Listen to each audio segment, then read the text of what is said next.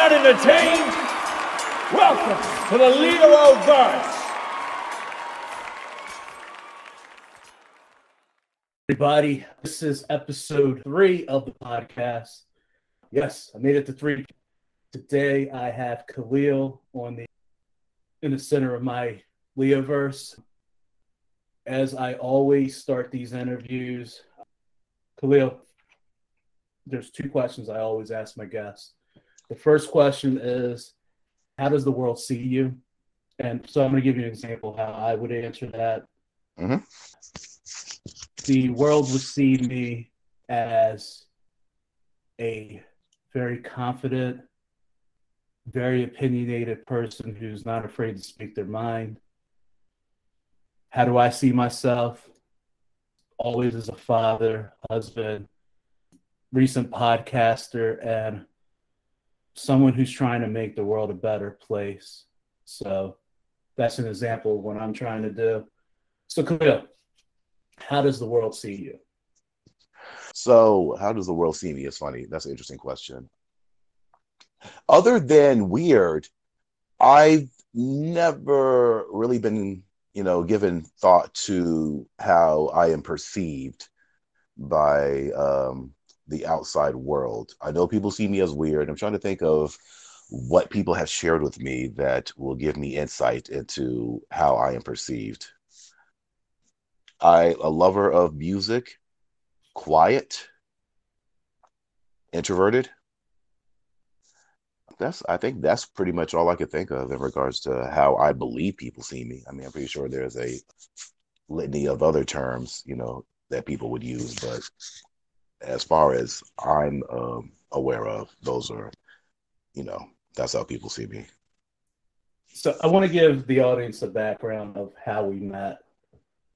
This was 1996, golden age of hip hop, I would say. Would, would you not agree Yes, with sir. that one, Mr. Music I would Love? totally agree with that, sir. Oh, absolutely. You gave me the greatest discovery in life, though. Do you know what that is? That Michigan sucks. No, uh, I say I don't know. Huh. Oh, that was a good snap, man. That was a great snap. no, I don't. I don't remember. You gave me the love for black exploitation films. Uh, You you exposed me to the greatest one ever. Can you guess what what movie that was? uh, so many. There's the Mack. Uh, there's the Mack. Oh, and there's the Mack. Yeah. Wow. Okay. That would to me that would be the second best one, but it always has to go with the very first one you you Sweet Sweetback. Was it Sweet Sweetback? Was that it? I can't remember. I, you know what? That's a good movie too. Um, it it was it was my Rudy Ray Moore. Oh, Dolomite. Okay. Dolomite. My name's Dolomite. See, I've shared so many know- movies with so many people. I can't even remember. Keep up. Hey, so so okay. How did you feel about Eddie Murphy's Dolomite remake? I thought it was very great. Like I knew for years that Eddie Murphy had a passion for Rudy Ray Moore's films.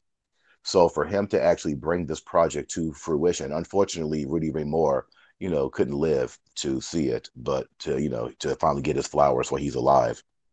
But um, I thought it was very tastefully done. You know, it showed the man behind the projects. You know, we see the Dolomite movies and think Rudy Ray Moore is just this maybe one-dimensional guy, but you know, there was a lot to his, you know, his drive. He was a, a entre- entrepreneur. He was a visionary. So yeah, I thought it was excellently done. Oh, absolutely, man. He definitely he was definitely a hustler. Yes. But but you know what though, man? If you got that drive, that vision, you got to go out there and do it, do your thing. You know what I mean? Yeah. And just like seeing that um, is great. Uh, so what have you been up to, man? Working at the uh, LOC, aka the Library of Congress, reading, pondering, reflecting, wash, rinse, repeat. So you, you mentioned the uh, Library of Congress, LOC. To be honest, I never heard of it referred that way. But Yeah, that's I- internally. That's what we call it. but I work for the government now. Um, I recently got a job with the Army, and acronyms is government central, so I, I get it now. Mhm. Um, it- it's it's sad when you just have a whole. Did you hear about the BBC on the BB free on the F free R, and then you start learning like, oh my god, just follow this whole conversation. It's like I'm now embedded. it's like that. So you work for um, the man now. how how is that experience though? Um, It's been great. It's you know working in such a repository of knowledge and being a nerd. You know, it's like heaven. And plus, I'm in. I'm a history buff, and so you know when I um, walk through the halls, you know, hollowed halls, and just marvel at the architecture and you know i'm very lucky and blessed to you know be at the, the library of congress as a place of employment so you get to read a lot during work, or yeah yeah i get to read you know on my on my downtime you know okay? Have you met anybody famous while working at the OC? uh george clinton dick gregory but i met dick gregory uh you know before i worked there. Uh her her her um i missed out on meeting Stephen stills. He was there from from Crosby stills and nash. Uh i've been in the same room with billy joel uh but i didn't get to officially meet him. Uh there's so many people bro that have come through. Uh, and mo- unfortunately most of the uh public figures that have come through the library while I've been there, I missed uh, getting a chance to meet them. Berry Gordy and Smokey Robinson were um, in my building once, but I didn't get a chance to meet them. Samuel Jackson, but yeah, uh, uh, oh yeah, and and Bern, Bernie Sanders, though he he's a member, he's not really a celebrity, but yeah, Oh, you know what? You hit one name that I gotta say I would kill to meet. Samuel L. Jackson, man. I just love Yeah. his films. I think he's he's just one of the one of our greatest actors. and if he curses you out, consider it a badge of honor.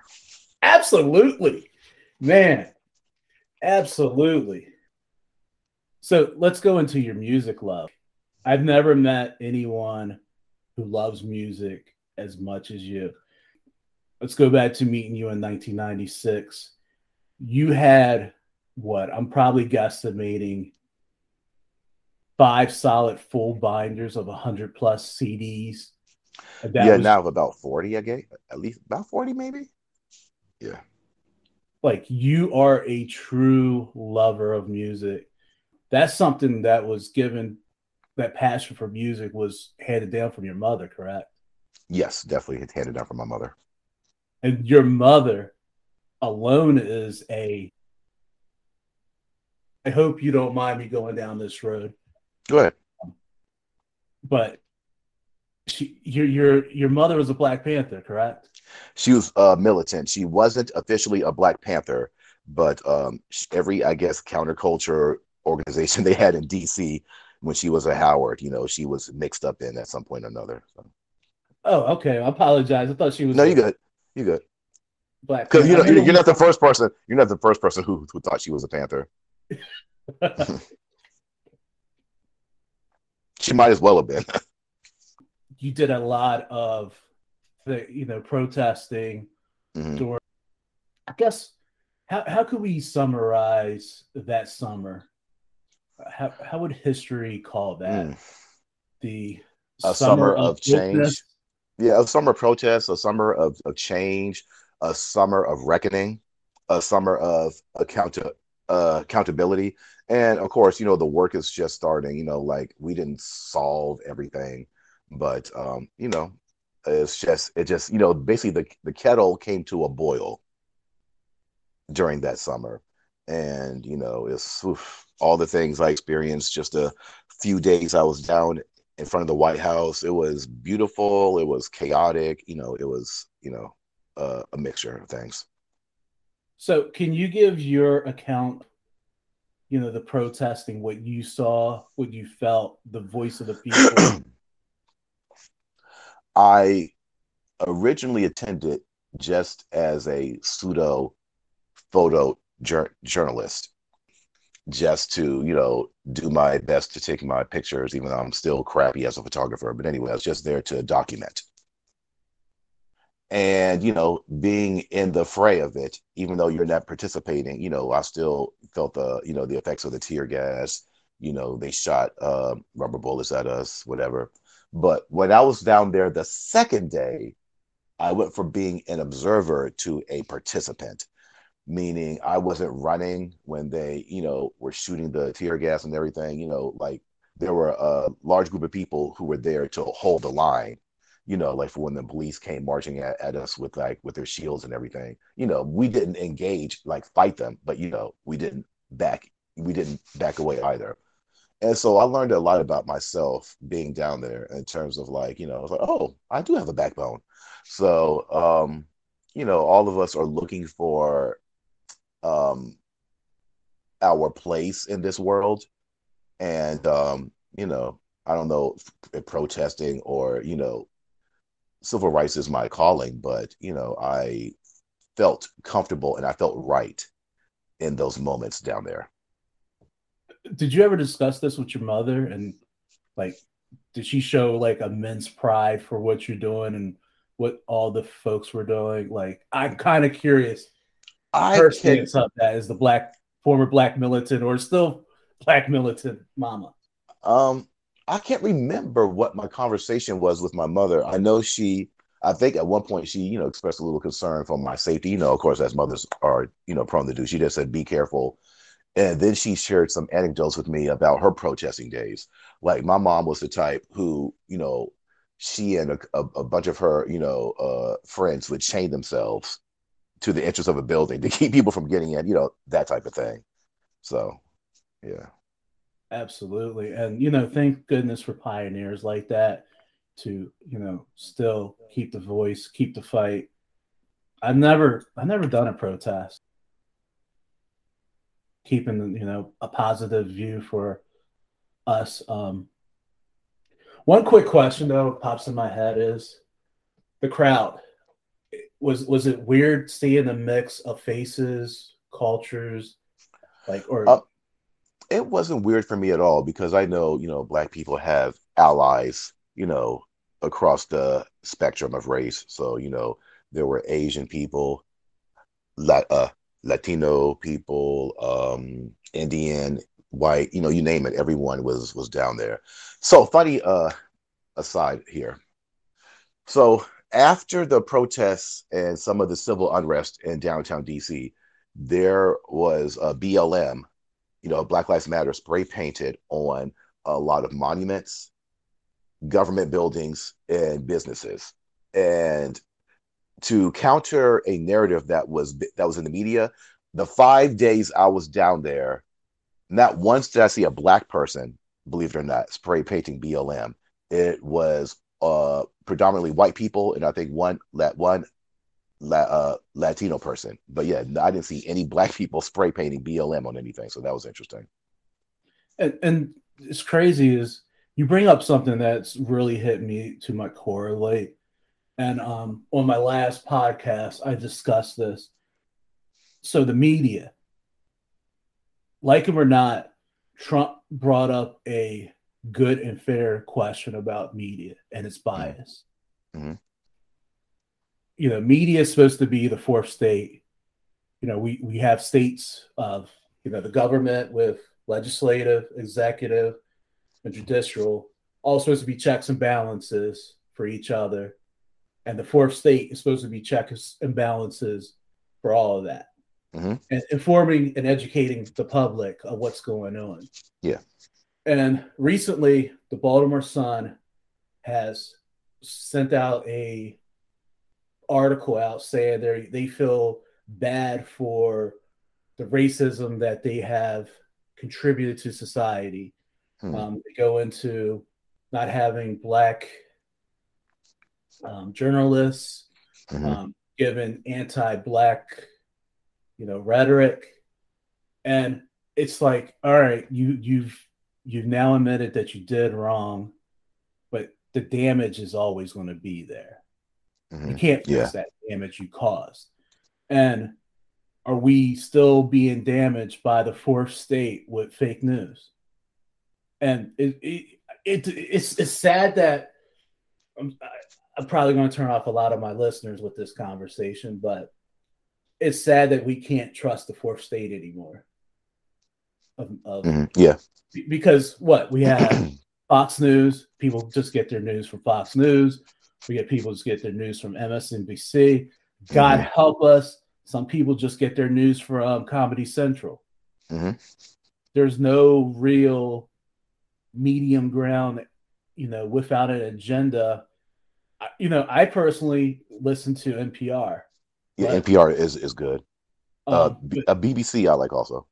I feel like with NPR personally, hmm um, they lean more towards liberal. Hmm BBC, uh, I really don't do that too much. Another person hit uh, put me hit, hit me on um, was Al Jazeera. Yes. Uh, yes. I was about to mention that too. It's very un. It's very unfiltered. Correct. And I tell I tell you one more thing that I like about NPR. Sorry for jumping back, Mhm, but mhm. NPR tends to do stories that we don't hear most common in the news. Mhm. Like I'm a I'm a big six six thirty comes on. I'm looking at less and NBC News, getting Yeah. that national news. But Mhm. how much more of those stories are we missing? And then don't get me started on local news. Like my my grandmother is afraid to leave her house. Yeah. stories, and then also those stories contribute to some people who don't look like you or I, which are black Mm-hmm. people, to being scared of people that look like you and I. Because how many racial stories do they show? Um, youths. I, I, I love I love how youths, black youths, are thugs. hmm And then, like, if a news story is white kids doing the same thing those thugs were doing, Mhm. oh, mi- misled youth. So the thing about that is funny because if a white person does it, you know, it's the exception and not the rule. If a black person does it, it's because of a genetic predisposition.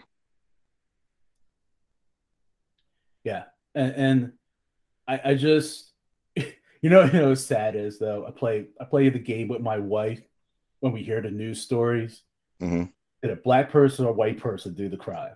hmm And, and I'm like, it's the stupid and more ridiculous stuff. I'm like, oh man, that's definitely. And then it's like, And then, and then we have cases like the DC sniper that threw everybody for a loop.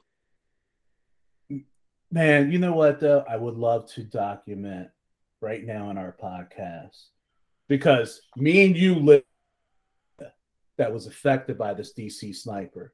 hmm Um, I was living at the time in Silver Springs. hmm You were in um, I was in DC, but like, yeah. In DC. Um, just just give your highlight like that DC sniper, and I'll give you mine. so the hysteria was interesting because one of the shootings occurred less than a mile from where I lived. So I know as the weeks went on, fewer and fewer people were standing at my bus stop in the morning.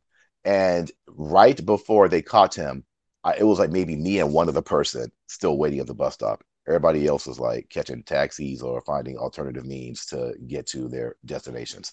Also, some of the um,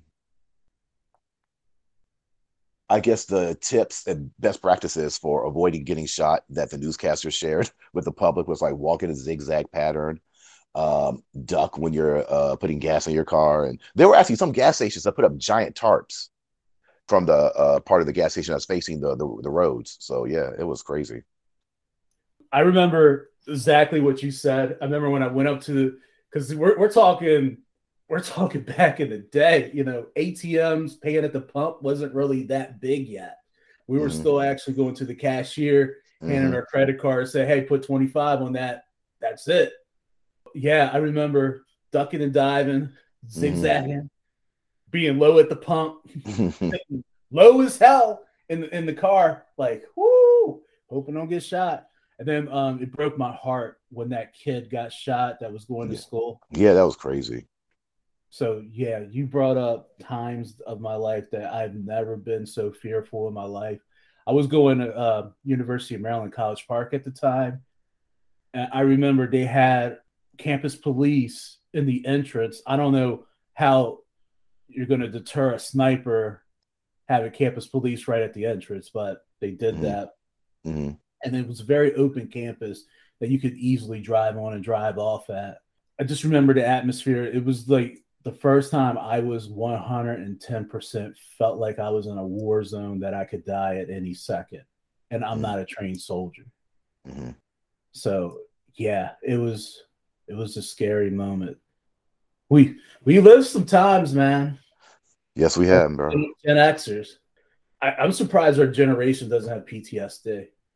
Well, Because you got to think about it. Remember in high, remember in elementary schools, they used to whip out the audio video cart with the TV. VCR, and do the live stream of the uh, space shuttle going up. Mm-hmm. Yep.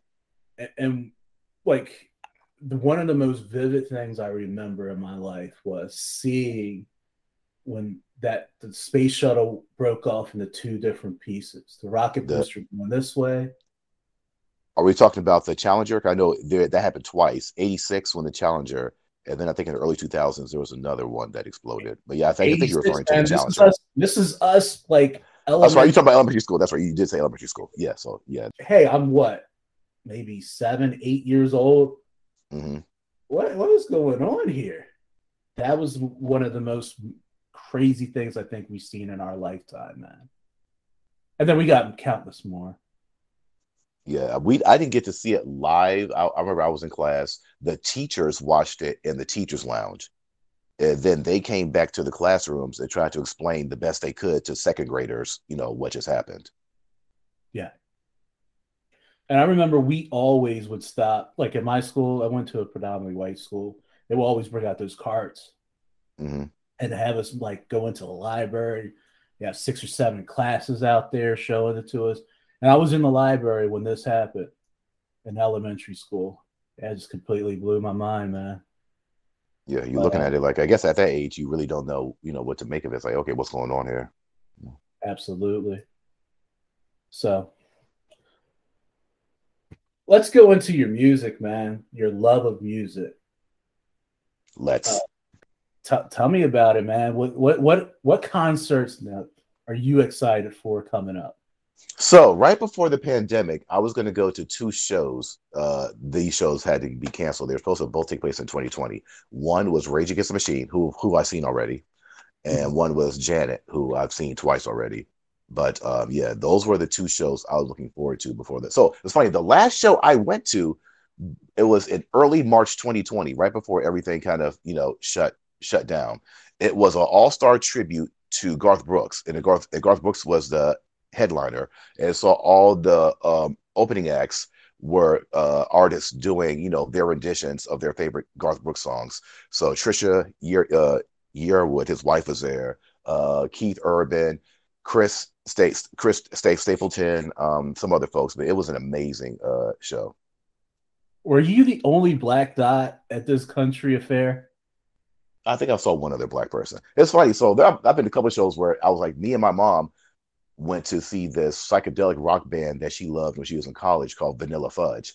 We were the only two black people there. When I went to see uh, Bon Jovi a couple years ago, I saw maybe three other black people in the entire arena. Yeah. I think I think one of the quasi white shows I ever did because music to me is multicultural, multi generational. I feel the same as you, but hmm one of the major shows that I ever went to that I felt like I was truly the only black dot and was like, man, I'm definitely out of my element was uh, Jimmy Buffett. Mm, I'd love to see Jimmy Buffett. It was an awesome show, man. Um, Margaritaville.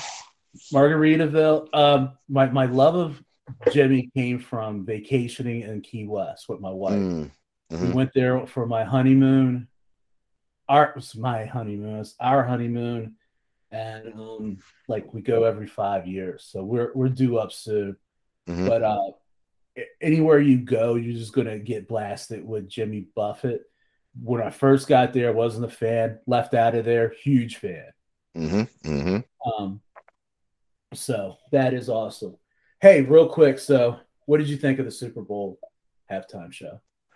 I enjoyed it immensely. Not only did the artists do a good job, but I'm also looking at the behind the scenes people. The director, whoever directed it, did a great job because I was looking at the angles that they were getting, and it was just a major. It was like some like theater to it at one point, like Kendrick's part with like the boxes and just the aerial views. So from a technical standpoint, it was very, very good. Even if you don't like rap, like you know the way you know it's funny somebody said something to me a couple years ago and i think this is true.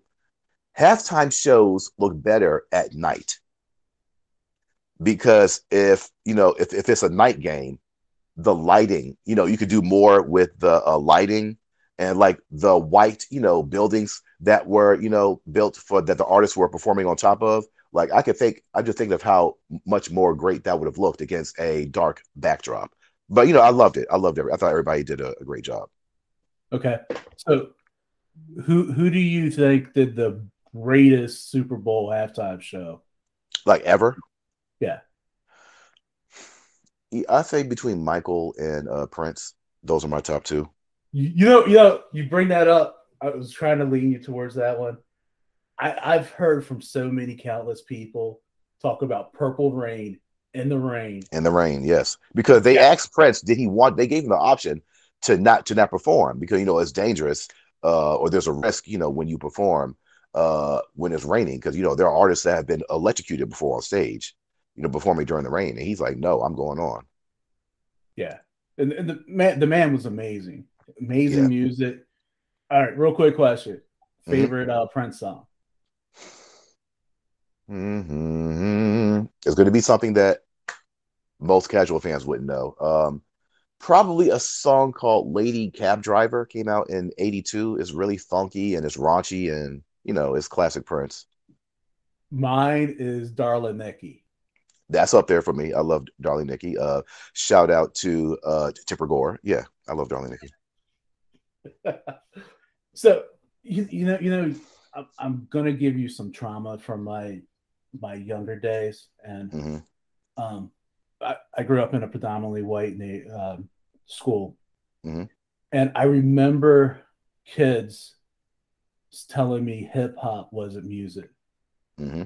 that my culture wasn't music, and to now see hip hop get get the did it it sort of brought a tear to my eye. Mm-hmm. Mm-hmm just wanted to you know share that tidbit with you.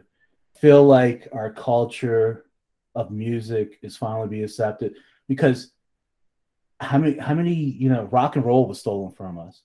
Mm-hmm. A lot of people don't understand the evolution of music. How much yeah. black people have contributed. Blues started rock and roll, of course, mm-hmm. and then Christian hymn- hymnals. You know, yeah. music history, wow, is just so vast for us that people don't understand how much influence black culture has had on America and the world.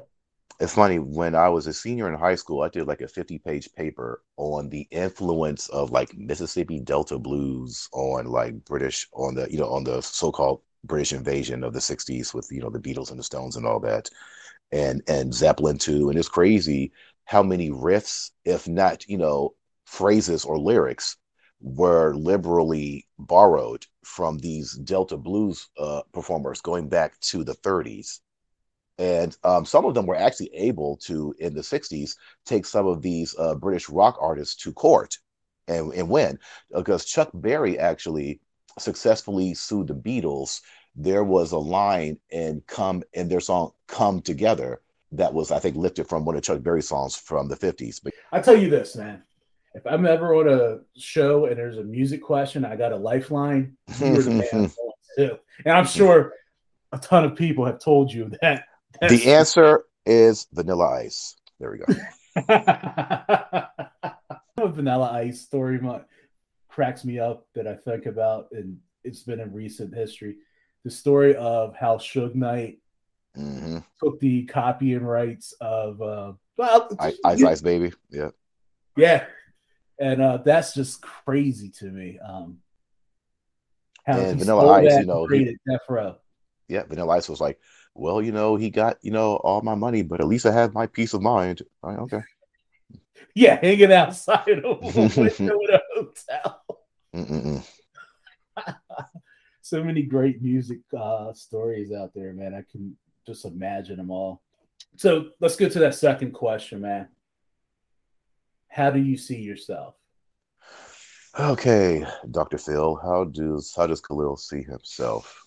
Um, I think I'm nice. You know, I'll leave that to, you know, my friends or people I've encountered to make the final call on that. Uh, nice, uh, compassionate. I'm an empath. I already said I'm introverted, weird, uh, a loner, thinker, and various other, um, you know, random terms. What What are you working on right now for yourself? Like what what what's your pet project for yourself right now? My pet project is to be more confident and fearless in terms of like, if there was like a lot of people have quit their jobs to, you know, start their own business, whatever, and just to be more fearless and confident in myself in regards to life, um, life, uh, you know, d- d- decisions. So, you know, just strengthening that backbone.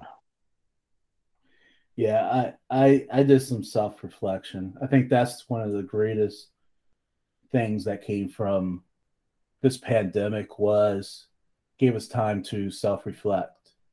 Um, I quit. I personally quit a job that didn't see my value. Mhm.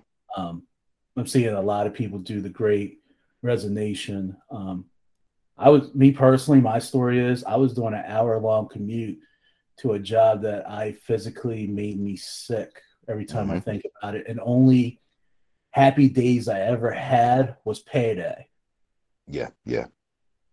So there that's no way to live life. And I think that's what a lot of people realize is that's no way to live life. And then I kind of want to I'm like I thought, how can I better the community and the world? And I thought that I've never heard anyone do a podcast like the one I'm doing now. I want to showcase how wonderful people are. You are one of the most wonderful people I've ever met, and I hold you true. Um, high regards as a friend, man. Um, Thank you, brother. Nah, and I want to showcase how great you are to the world. And thank you for this time.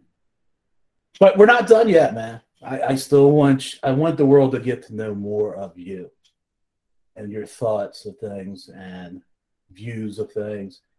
And you know what? I, I thought you'd be the first person. So a lot of people heard that defund police.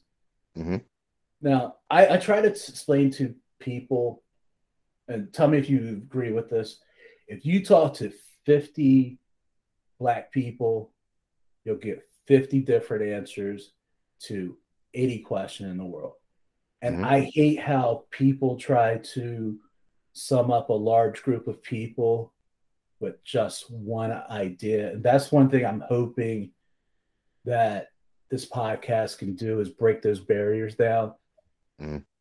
So, to you, what does defund the police look like?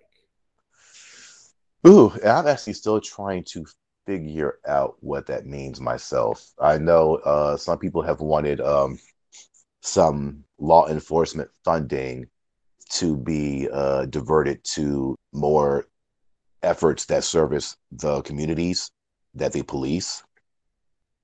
Some people want, and there, there there's some people on the extreme end that want. When I say extreme, I don't mean bad because you know it's just you know just in terms of like some people just want the police departments to be disbanded, period, and want community policing, you know, I guess, to, to be a thing. So community um defund the police is something I still am trying to get myself acquainted with. So I don't want to misrepresent what it what it is, but you know, I just have a surface knowledge of what, those efforts. If you could help pioneer that vision, what would your vision of defund police look like? Have more people on the police force that are from the communities they are serving. Number one, because in a lot of my encounters with police, I can tell it they're um, you know people who are not from the community. In fact, I could tell sometimes by their accents that they're from probably like rural areas somewhere, probably like Maryland, uh, Eastern Shore, or Northern Maryland. And you know, there's that's where the disconnect comes because if you are if you didn't grow up around black people or in an urban environment, you know, a lot of times the people that you are policing in the community you're serving, you don't see them as your equals. You don't see them as people. When you look at these young brown boys and girls, you don't see your children, you know. So, you know, so it leads to a lot of conflict. I don't know. It's like I don't even know where to start and how do you reform a lot of these, you know, police departments because I know from my personal experience, you know, having having been detained several times, guns, you know, pointed at me, handcuffed on my knees in the middle of the street, you know, it's like where do we start? So when was the last time that happened to you? Last time I was detained by the police, it's been a while. It used to happen very often, but I haven't been detained in about eight, probably seven or eight years. And well, let me let me give give a vision of to the audience about this. Khalil is the most gentle person I have ever met. He's never known him to steal anything, never known him to break a law. You just being black have been detained by DC police, correct? DC and PG Police. and like there was horror stories when I lived in College Park. Let's see, I went to College Park from about 99 to 2002 of how corrupt that institution is. And I'm sure it hasn't changed you live closer to there. Is it still as bad as they were talking then? Um, yeah. Gentrification has done interesting things to the crime patterns in the area. Like you thought that crime would go down. So the murder rate was going, you know, really low at one point. To one point, we reached like a 30 year low in terms of, you know, murder, uh, in terms of, you know, the the murder murder murders in the area. But then murder rate is slowly starting to creep up and violent crime is increasing. Like carjackings breaking and entering so. Yeah. But you know you know what i find amazing is? So dc has changed a lot too.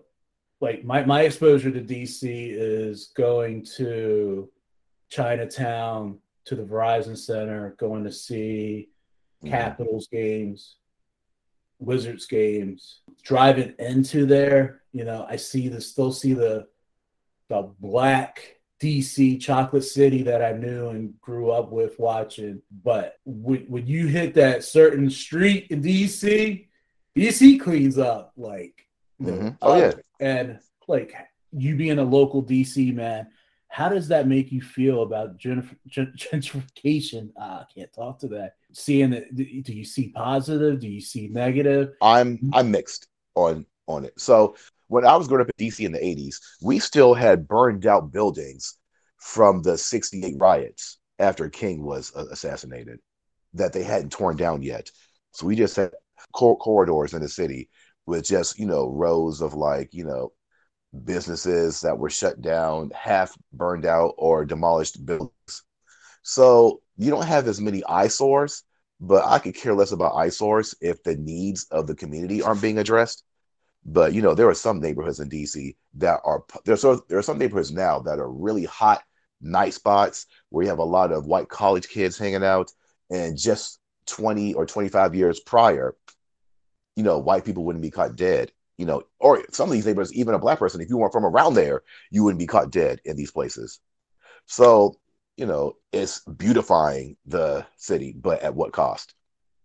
because right now, you know, there's the issue of affordable housing, which you know is happening all over the country, where gentrification is occurring, where you know residents who've been there for generations, people of color primarily, are being forced out of their homes or the housing projects that they've lived in for for generations are being torn down and condos are being built where one bedroom apartments start at 18 or 1900 so yeah.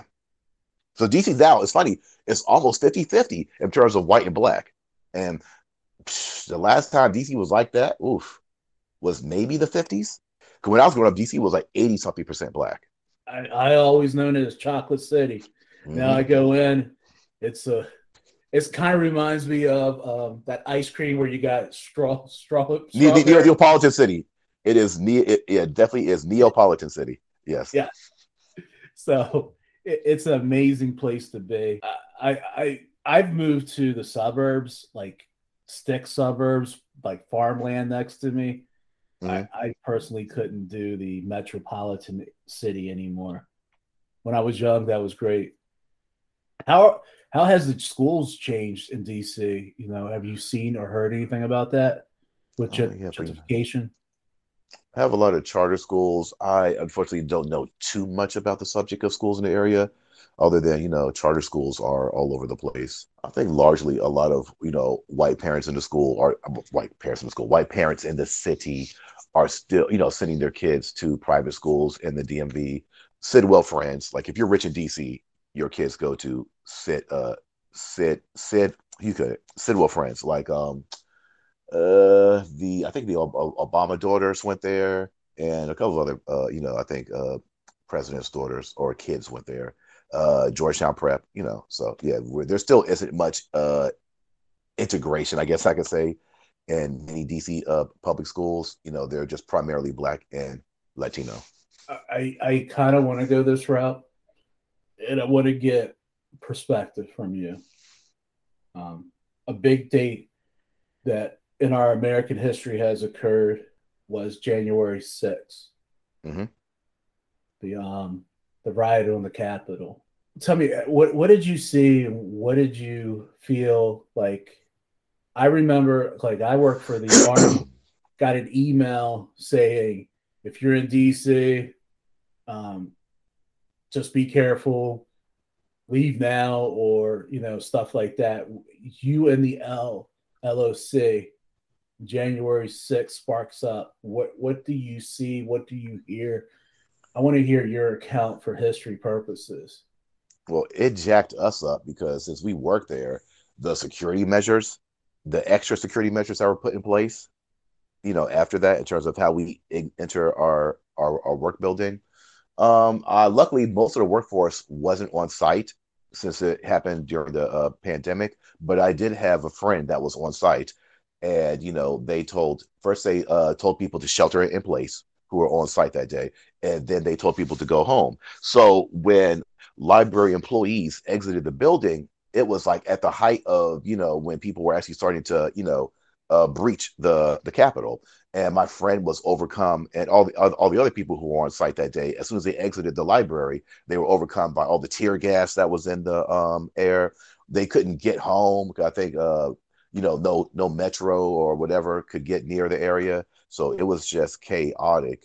And um, so I actually went on site a couple weeks after, and the National Guard excuse me, were using the Library of Congress as a staging ground. So when I walked into my building, there's a huge hall on the left when you first go through the, the main entrance, and you just saw a bunch of tables with National Guardsmen just sitting down.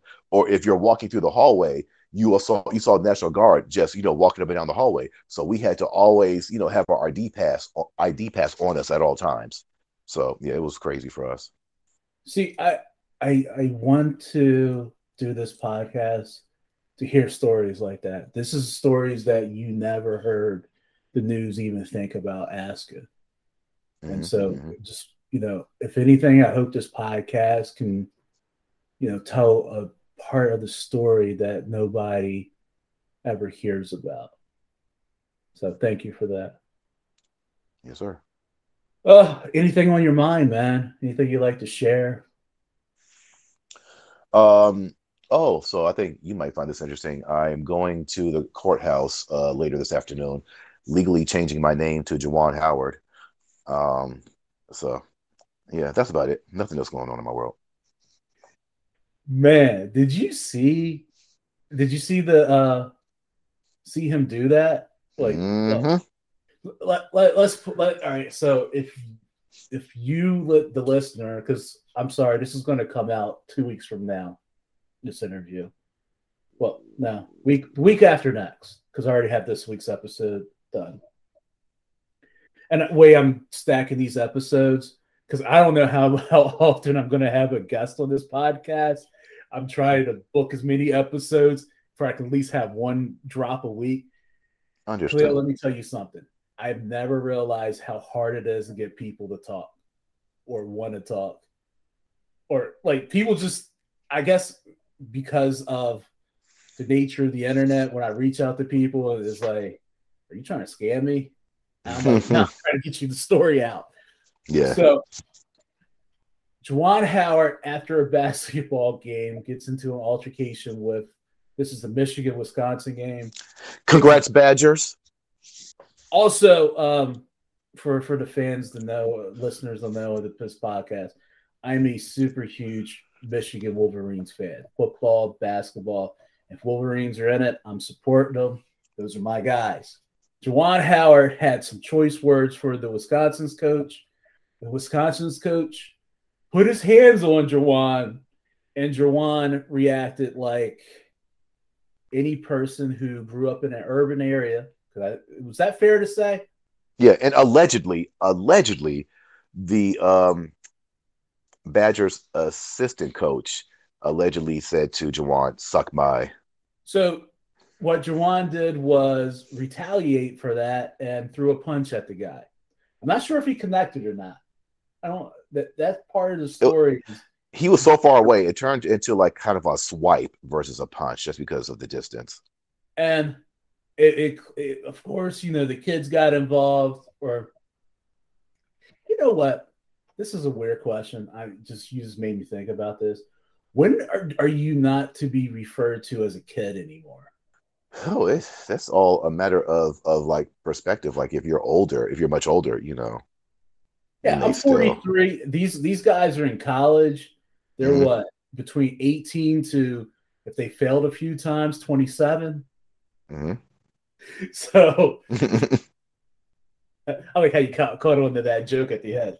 Um, so so these players, you know, got involved. Also, the other assistant coaches breaking it up.